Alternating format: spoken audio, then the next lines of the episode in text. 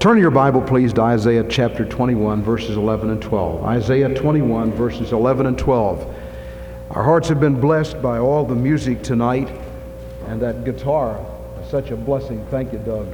And the uh, solos and the testimonies, and all of it has just been an encouragement. And I want to speak briefly tonight on this subject Watchman, what of the night? Watchman, what of the night? Isaiah chapter 21, verses 11 and 12, just two verses of Scripture. May we pray together. Our Father, we pray tonight for God's power upon the remainder of this hour. We thank you for everything that has gone into this service.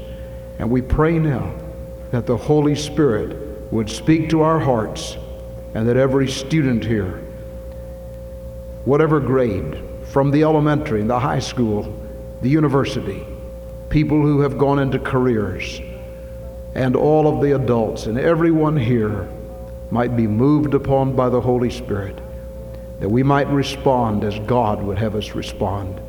Lord, we pray thou wilt cleanse us from sin. And I pray personally that I'd be emptied of self and be filled with the Holy Spirit, that this might be an hour of victory. In Jesus' name, amen. I came to the pulpit without my microphone tonight, and somebody will go get it for me, I, it would be nice because it's hard for me to not move around. And uh, very, very hard. I want to speak tonight from this subject, Isaiah chapter 21, beginning with verses 11 and 12. Listen to this the burden of Duma. You've never heard of Duma. You've heard of Israel, you've heard of Edom, you've heard of Egypt, you've heard of Babylon, you've heard of a lot of other places. But you've never heard of Duma, one of those very, very seldom mentioned geographical places in the scripture. He calleth to me out of Seir, Watchman, what of the night? Watchman, what of the night? And the watchman said, The morning cometh, and also the night. If ye will inquire, inquire, return, come. That's almost a series of just simple, brief statements to remind us that God requires something of watchmen. Watchmen, what of the night? What of the night? The night cometh. And over and over again in the scripture, we're told that the night is coming when men can work no more. We're told about the responsibilities of a watchman. And I, want to, I'd, I would like to ask you to turn to Ezekiel chapter 33 and beginning in verse 7. Ezekiel 33, beginning with verse 7. Let's see what the Bible says is the responsibility of the watchman. The responsibility of the watchman. Now, over and over again, thank you very much, Brother Buster, over and over again in the scripture, we're told that a watchman has a specific responsibility to accomplish. If we were looking at watchmen today, we would know that watchmen uh, sometimes are secured to watch over uh, buildings at night. And we have night watchmen. We have day watchmen. We have security guards. You can't go very far at Western University without finding security guards. Matter of fact, there used to be just a security over at Western, and now there's a whole police department over there. And uh, all across the city, there are people that watch day and night and so on. Now, God has His watchmen, while the world has their watchmen. And all of us need watchmen. Every, our church needs a watchman. We need somebody to watch the building at night so that the thugs that steal our gasoline would be caught and taken care of, and others that break into our building and do certain things. We need watchmen. But while the world has its watchmen, and while we think of various responsibilities of watchmen, the Bible explicitly tells what God requires of his watchmen. And it's told right here in Ezekiel chapter 33, beginning with verse 7.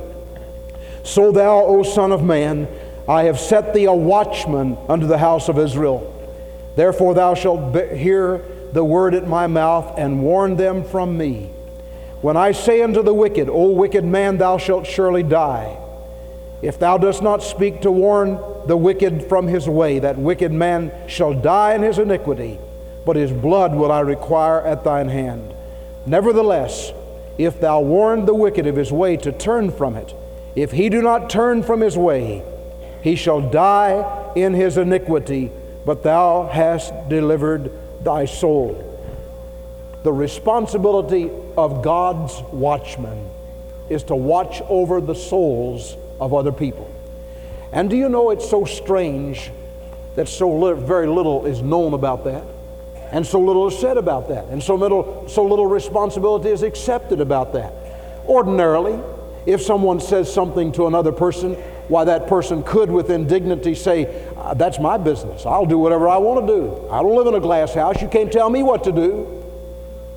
I, I got a letter just this past week from a young man who was in college here years ago in 1971 72. And he was very unhappy. And he didn't like standards, and he didn't like uh, convictions, and he didn't like uh, people talking about soul winning, and he didn't like for folks to do this and that and the other. So finally, he just left and moved his church membership to another church. And I heard by the grapevine from time to time that he said some ugly things about our church. Well, I, would forgotten all about it. And all the, these years have gone by, and this week I got a letter. One of the most unusual letters I've ever gotten. And I'm going to keep it on file. That, it, the letter was from this young man. He lived in, lives in Florida now. I wish I had it with me tonight on the pulpit. The young man said, When I left your church, I didn't like you. I didn't like the church. I didn't like the young people. I thought they were all prigs. I thought they were all holy joes. I thought they were all stuck ups. I didn't like where they, I didn't like your standards. I didn't like this. I didn't like that. And when I left, I talked about it. I said some ugly things. But he said, through the years, God has changed my heart. He said, I don't feel like that anymore. Matter of fact, he says it's been years since I said an ugly thing or even thought an ugly thing about Glendale. And he said, just recently, he said, You probably won't even remember me, but he said, Just recently, God laid on my heart that almost everything I believe and everything I know and everything I am in the Lord, I got it there at Glendale from the Bible teaching in the Sunday school and in the training union from the standards. And he said, I want to write you and thank you and ask you to thank the church for what they did for me when I was there. Now, listen, you and I are watchmen. Whether we like it or don't like it, we're watchmen. Every one of us in this room has been made a watchman to the house of this city, the house of Western University, the house of the factory where we live, the, where we work, the house of the work that we do. We have been made watchmen. The Lord said, Ezekiel, I've made you a watchman to the house of Israel. If you see the wicked, if you see the arm of judgment coming, if you hear the voice of God, and you know what's going to take place, and you do not warn the wicked to turn from his way, that wicked man will die in his iniquity, but his blood will I require at thine hand. Another translation has it, his blood will I inquire at thy hand. In other words, Ezekiel, you're a watchman. And you're to be cautious. You're to watch and see what God is doing. See what God is saying and dig into the scripture and find out what God is saying and what kind of stands God would take and then pass that information on. And if you do not do it, if you do not get the word out, then they will die in their iniquity. They'll die unwarned. They'll die untold. They'll die without knowledge. Their blood will I require at your hand. This year, Western University students, I'd like to ask every university student in this building to stand for just a moment. Would you do that? Every student to stand just a moment. This is a good group of students. God bless you. I just want to say a word to you, just briefly. I'm not trying to embarrass you. I want to tell you. Every year that I've lived in Bowling Green, 27 years, as the year begins, some people come to Western, and when they leave, they're dead. They die in automobile wrecks. They die in elevator accidents. They die of heart attacks. They die of being shot. They die of overdoses. They die various ways. Now, listen. You're going to rub elbows this week with some young people who will not live this whole year out. You may be seated. Thank you. Several years ago, we had a meeting in our church, and we had some students here. And on one night, this young man was in the service. He heard God's message. One of our other young persons had, had invited him to come. He'd, encouraged him a lot of times, been to see him a number of times, but on this particular night, he had almost pled with him to come and listen to God's word. He came, he heard God's message, and when the invitation was given, he came forward, yielding his heart to Jesus Christ. That week, over on the campus, some freak thing happened in one of the elevators, and maybe you hear, you've heard about it over there. That young man was trapped in the elevator, and the elevator went up and crushed him to death. I'm so thankful that he went out with peace in his heart, knowing Jesus Christ. Why did that happen? How come that happened?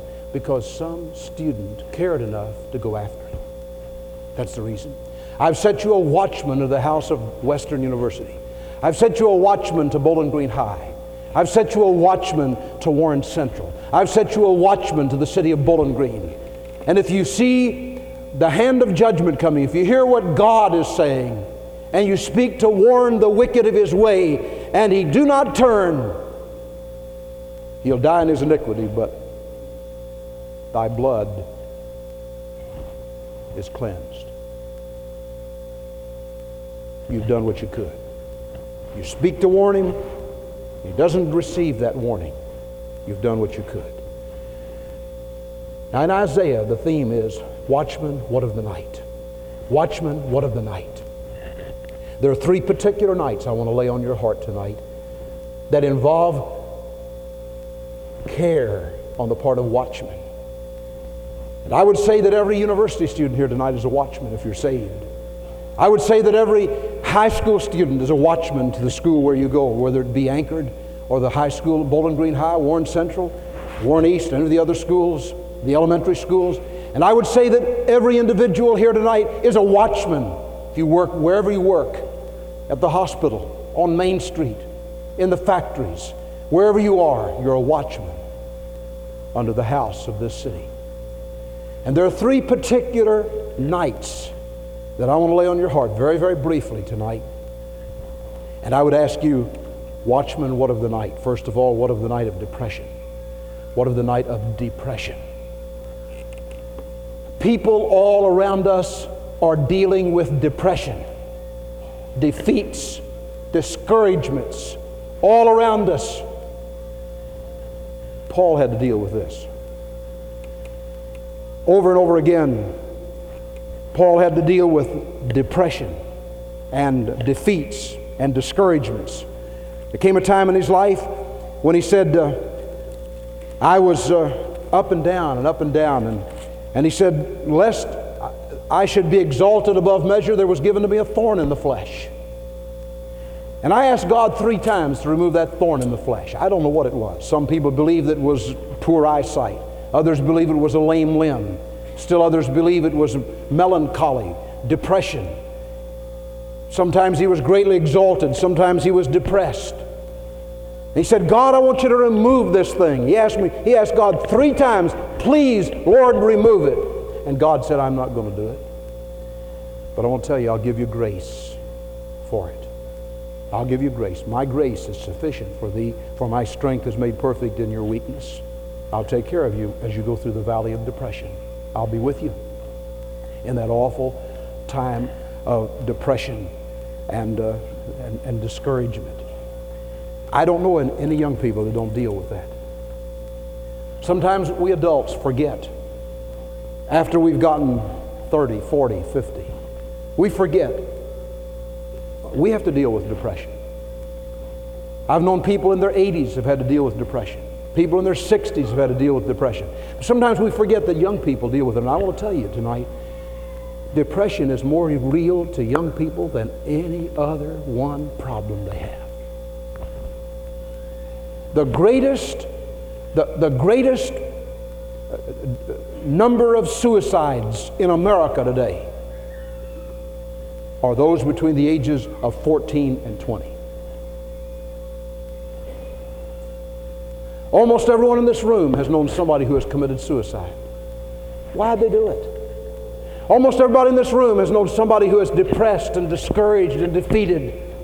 And I want to say, watchman, what of the night of depression? First of all, when it comes to you as a watchman, as a Christian, what will you do with depression? How will you deal with it? Curl up in a knot and die? Go off somewhere and say, well, I'm just going to, no, I'm going to be over here by myself and I don't want to be around anybody. I'm not good enough to be around anybody. And you curl up and you get closer and closer and you cover yourself more and more as an introvert and you sink deeper and deeper into the mucky quicksand of self. What do you do with it? William Cowper had this problem. William Cowper was one of the great English poets. And he had the problem of depression. I can name you men and women of renown who had terrible problems of depression. Charles Haddon Spurgeon was one, the great preacher of England. In his biography, he said, Sometimes I had to leave England and go to France and get away for a month at a time so my congregation wouldn't know how depressed I was and discouraged I was. And he said, he, he wrote a chapter called The Minister's Fainting Fits, in which he talked about God's people, not just preachers, but God's people who have care and compassion in their hearts for others, how the very thing that makes them usable by God also makes them vulnerable to the devil to cause him to be depressed and discouraged and defeated.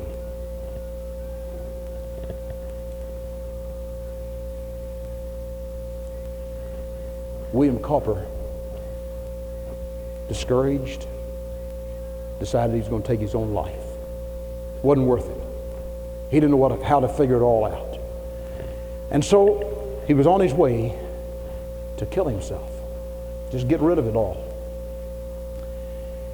And he passed a little public square where some fanatics were holding a, a, a sort of an outside street service. And they were singing. And guess what they were singing? They had they had some musical instruments and they were singing, What can wash away my sin? Nothing but the. on the street corners of England. And Cowper listened. He couldn't believe it. He walked on down and God began to speak to his heart. He sought the counsel of a dear friend. He poured out his heart to them. And in that night, William Cowper yielded his life to the Savior. Totally. All the way. He had already called himself a Christian, but he yielded himself all the way to the Lord. A few days later, he wrote these words There is a fountain filled with blood drawn from Emmanuel's veins. And sinners plunged beneath that blood lose all their guilty stains. What are you going to do with the night of depression? It's going to come. And university students, you're going to have to deal with it. There are going to be days when you feel so dark and so low and so down. What are you going to do about it? I feel like tonight I sort of sense that I'm speaking to somebody who has either already gone through this or is going through it or is about to go through it now. I don't know why God laid this on my heart. But I want to ask you, watchman, what are you going to do with the night of depression? I want to give you counsel. Take it to Jesus. Take it to Jesus. And how are you going to deal with others who are going through this night of depression? Watchman, point them to Jesus. Point them to Jesus. He's the one that can change life and salvage life. Secondly, Watchman, what about the night of vision? The night of vision. Why, you say vision is a wonderful thing, it's a wonderful opportunity. Well, I want to read you about a vision that, that, that's always amazed me in the book of Genesis, chapter 15, beginning with verse 12.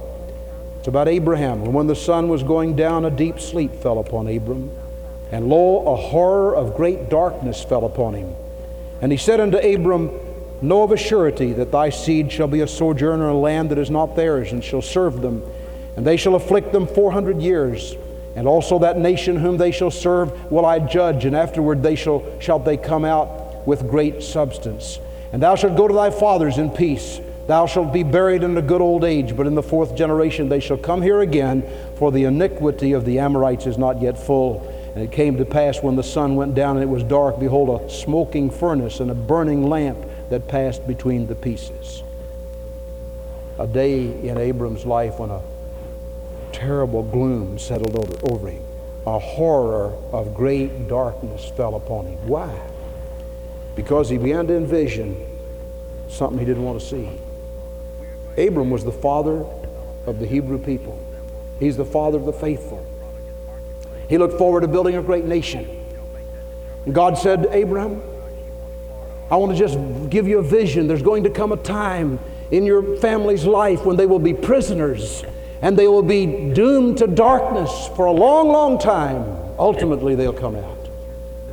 How would you like to get a vision like that? Well, I just want to ask you how are you going to deal with the visions that come to your life that deal with reality and frankness? Everything isn't rosy. Everything isn't a rosy bed of ease. Everything isn't hunky dory. There's some tough times coming. Everyone in this room will face some tough times. Your children won't be what you want them to be. Your marriage gets a little rocky. Your financial situation is not as secure as you thought it ought to be. You're having a tough time with the grades over at the university, or all these uh, term papers you have to do, and you tell you you just can't get it all done, and you and you just there's no way to get it all finished, and you get so uh, so up uptight inside of you, you don't know what to do about it. What are you going to do when the when the tough times come? They're coming.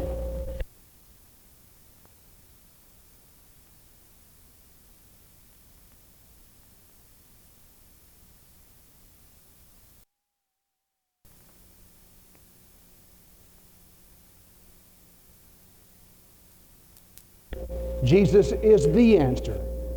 And you can't say, well, I'll look up on page 350 in the Bible and I'll find the answer.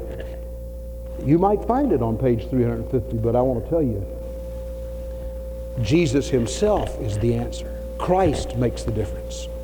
And when you invite him into your life and you say, Lord, I want you to be on the throne room of my life, I want you to be crowned king and Lord of my life, then I can share with others what Jesus has done for me.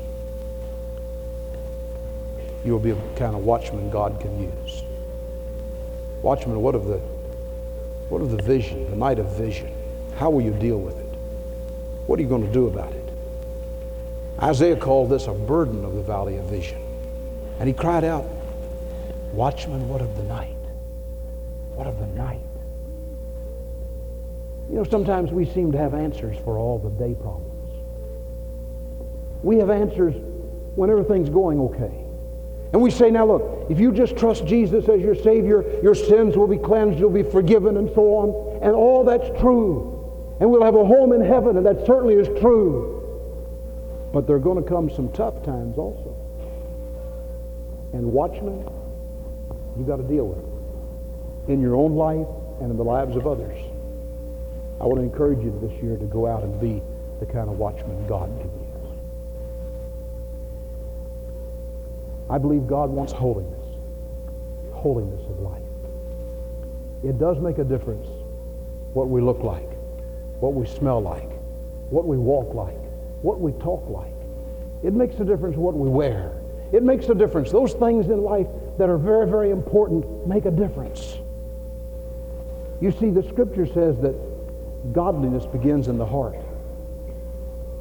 But nobody on earth can see your heart. Jesus can. The Holy Spirit knows what's in your heart, but the only way anybody else will see your heart is what they see on the outside. And, and sometimes people say, well, it's really nobody's business what I do with my body and what, what I do on the outside. Well, when you gave your life to Jesus Christ, you gave away your rights and you, you decided you're going to live in a fishbowl. you're going to live in a glass house. And whether you like it or not, people are going to watch you, and you're a watchman unto this world. What are you going to do when all those things begin to stir around and you feel inside of you, I don't want anybody to look at me. Nobody's business what I do with my life. I'll do whatever I please. Will you really? Or will you do whatever pleases Jesus? Watchmen, what of the night? Thirdly, last of all, watchmen, what of the failure? What of the night of failure? You say, preacher, this is a pretty down sermon tonight, isn't it? No, I just want us to face some realities. What are you going to do with the failures that come? I wish I could say to you tonight, everybody that enlists as a watchman is going to succeed. And you'll go from step to step to step to step. Life isn't always like that. Sometimes we go up and then we go down, sometimes we go up and we go down. Now, I think God's will is that we get, we become like a jet plane, that we get on that road that leads toward glory and we go up like that, like that, like that. I don't like to get on these planes that go like that and like that and like that and like that. Do you like that? bothers me, makes me nervous, to say the least. I think God wants us to get on and go on like that. But sometimes sometimes we have some failures in our life. And I want to give you two examples tonight. I think the saddest failure that I know of in the whole Bible is Demas. Demas was a fellow worker with the Apostle Paul. Now, can you think of anybody more, any, any more precious experience other than Judas, who was a fellow worker with Jesus? But Demas was a fellow worker with the Apostle Paul. He worked with him for years. And sometimes Paul would write a letter to a certain church and he'd say, Now, I'm going to bring Demas, uh, and you honor Demas. Demas is a good man. Demas is a man that honors God. Until we get to the end of Paul's ministry. The very last lines he writes, just before he's to go to the Appian Way to have his head chopped off for the gospel of Christ. He says one of the most tragic things I ever read in the, anywhere in any history book or in any secular novel just these simple ten words. Demas hath forsaken me, having loved, loved this present world, and has departed unto Thessalonica. Demas hath forsaken me, having loved this present world. What are you going to do when people forsake you? What are you going to do when the people that you really counted on the most and depended on the most, they're not all, they're not right there to take care of you and to help you. They're not there as your co-workers anymore. They're not there to be with you all the time. They, they've disappointed you and they've, they've, they've stabbed you in the back or they've wandered off or they've left God out of their lives. I have a secret book known only to God. It has a lot of tears in it. And it has some names in it of some people who once were somebody's for God, carried the load, went on and put the ball in the basket, and then they stepped aside and got to hankering after the things of the world. They went down, down, down. It. What will you do? If none go with me, I still will follow. Can you say that? If everybody else deserts, Lord, I'm going to follow you. I'm going to keep on. I'm going to be faithful. I'm going to go on with you. I thank God for a band of men and women in this church who go on with God and have not allowed the attractions and the bright lights and the things of the world to attract them and cause them to go down and down and down in disgrace and shame and sin and wasted life. Some of you in this room tonight, you stand on the border of that. That could happen to you, could happen to me, it could happen to anybody. Nobody is invulnerable to the wiles of the devil. We're reminded in the scripture that we're to watch the devil. He's like a roaring lion seeking whom he may devour, and he wants to gobble you up, and he wants to pounce on you, and he wants to hurt you and lay your honor in the dust. Watchman, what of the night of failure? When somebody else fails that you've been close to. you're going to fail too? You're going to quit? You're going to go away? One day, the Lord Jesus was talking to his precious disciples. He told them about the hardness of the way. There were thousands there. He had just fed 5,000. He talked about how the difficulties of the way. And the Bible says in John 6 66, from that time, many of his disciples went back and walked no more with him. You think of that. From that time, many of his disciples, many of the Western University students went back and walked no more with him. Many Sunday school teachers went back and walked no more with him. Many who once carried a load went back and walked no more with him. You think of that. That's what it says, John 6 66. Mark it in your Bible. What will you do when that happens? Will you also go away? Jesus turned to his disciples and he said, Will ye also go away? And they said, Lord, to whom shall we go? Thou only hast the words of eternal life. What will you do in the night of failure when your friends fail? The people you really counted on fail. They fail you. Almost everybody here has had something like that happen in your life. But I want to ask you this. What are you going to do when you fail? What are you going to do when you fail? Now, watchmen, to some degree or another, all of us fail God from time to time. What shall we do about it? You know, sometimes when a person begins to slip away from God, it's just barely noticeable. His heart gets cold. He's not very interested in the Bible.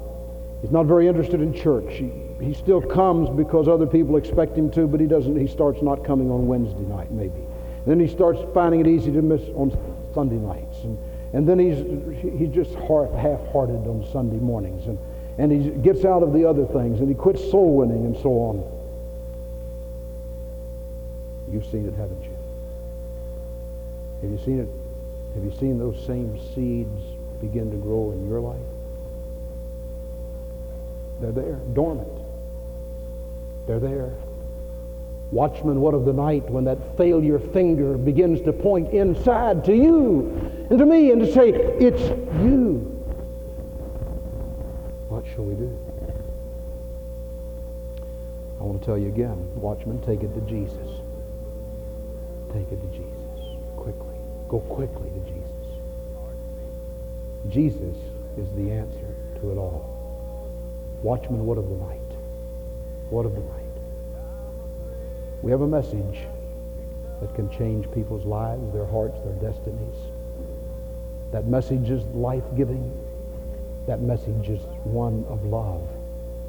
It's all filled with Jesus, how God so loved the world that he gave his only begotten Son, that whosoever believeth in him should not perish, but have everlasting life.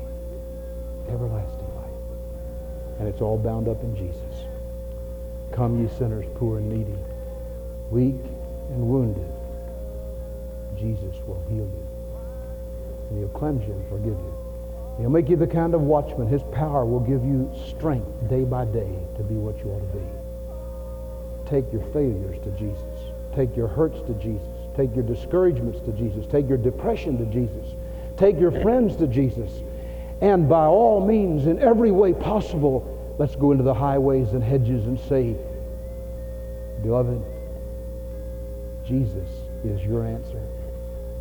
I came back from Louisville one night late, driving down Louisville Road. I came to a filling station that was over there, and I knew I had a lot of responsibilities the next morning, so I wanted to get my car filled up with gas. And I pulled in there, and I tried to think of it. It was a place out there that had been burglarized many times.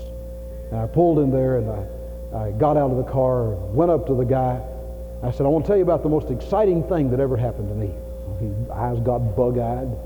He thought I was going to tell him about another burglary or somebody got stabbed or something. He said, what was it? He said, uh, he said, did you hear about the burglar we had here? Did you hear about that man that got shot? And on and on and on he went. I said, yeah, I want to tell you something, something more exciting than that. Well, he said, what is it? I said, one day Jesus Christ came into my life and changed me. And he looked at me. And I said, what he did for me, he can do for you. Two o'clock in the morning.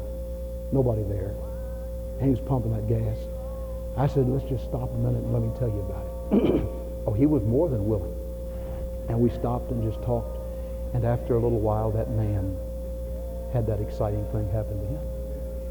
Now, I want to tell you, if, if it's real in you, if you're a watchman, if Jesus is real inside your heart, you can tell. You can tell others. And God will give you the strength and the grace and the faith and the power. And when you fail, He'll also be there to lift you and pick you up, put you back on the road, and get you going again. And when you're depressed and discouraged, He'll quietly be with you for a little while. He may say, uh, uh, like He did to Elijah, take a nap. Uh, and then Elijah get up and eat a little bit. You're hungry. Take another nap. See, God doesn't deal with us in a mean way. He's good to us. He knows what we need. And then God said, Elijah, I've got another assignment for you. Got something for you to do. Watchman, what of the night? Let's pray. Every head bowed, every eye closed. Our heads bowed and eyes closed for just a moment. I wonder how many here tonight would like to say, Lord, I want to be a watchman that's faithful, a watchman who knows how to deal with these various problems that will come, the discouragements, the hurts, the visions, the failures, the sins. Lord, I want to give it all to you. Would you whisper that in, the, in your heart to the Lord right now?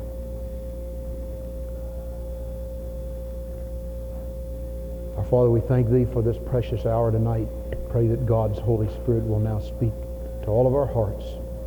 May someone here respond and say, Lord, here's my life. I want to be the kind of watchman that can be used by God this year. In Jesus' name, amen. May we stand, please.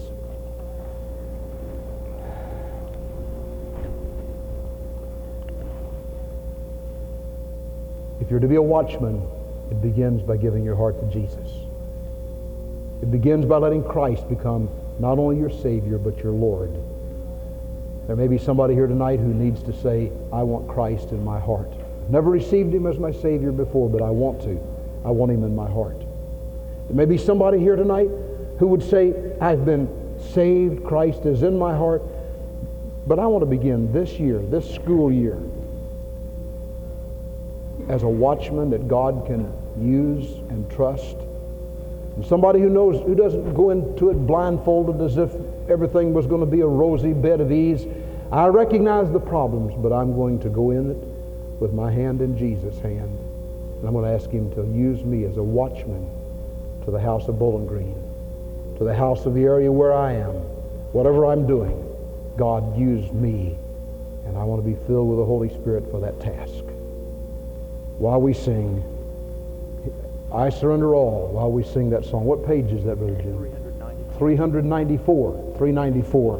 Would you turn there? Let's sing that hymn. And as we sing, if God has spoken to anyone here tonight and you'd like to come and just place your life on the line for Christ as a watchman for His glory, you come while we sing.